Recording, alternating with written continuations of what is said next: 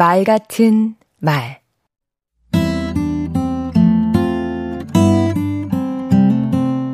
안녕하세요. 강원국입니다.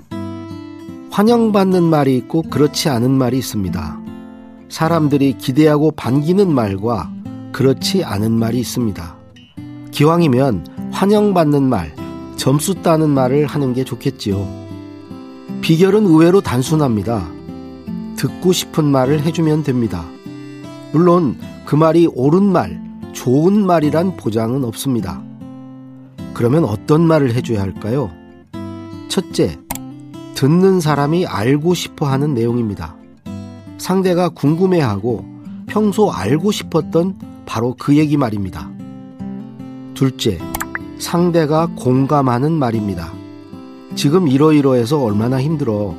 내가 그 마음 알아.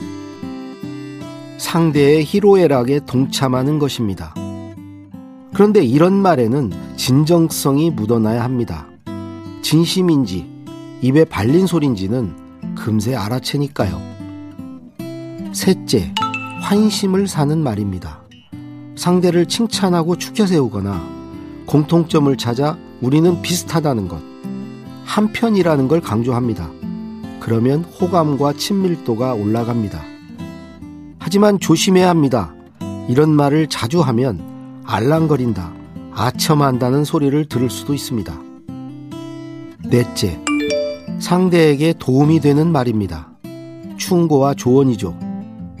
그쪽에서 도움을 청한 경우에 한해서만요. 그렇지 않고 참견하고 간섭하는 말은 백해무익입니다. 상황이 이러하니 네가 판단하고 결정하라고 선택지만 제시해야 합니다. 다섯째, 상황에 맞는 말입니다. 축하해줘야 할 때 축하하고, 위로가 필요한 때 위로하고, 사과해야 할 때 사과하는 것입니다. 끝으로 말을 멈추고 듣는 것입니다. 끼어들고 반론하고 싶은 충동, 변론하고 싶은 마음을 자제하고 듣는 것입니다.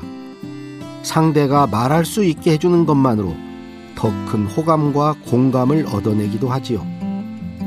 강원국의 말 같은 말이었습니다.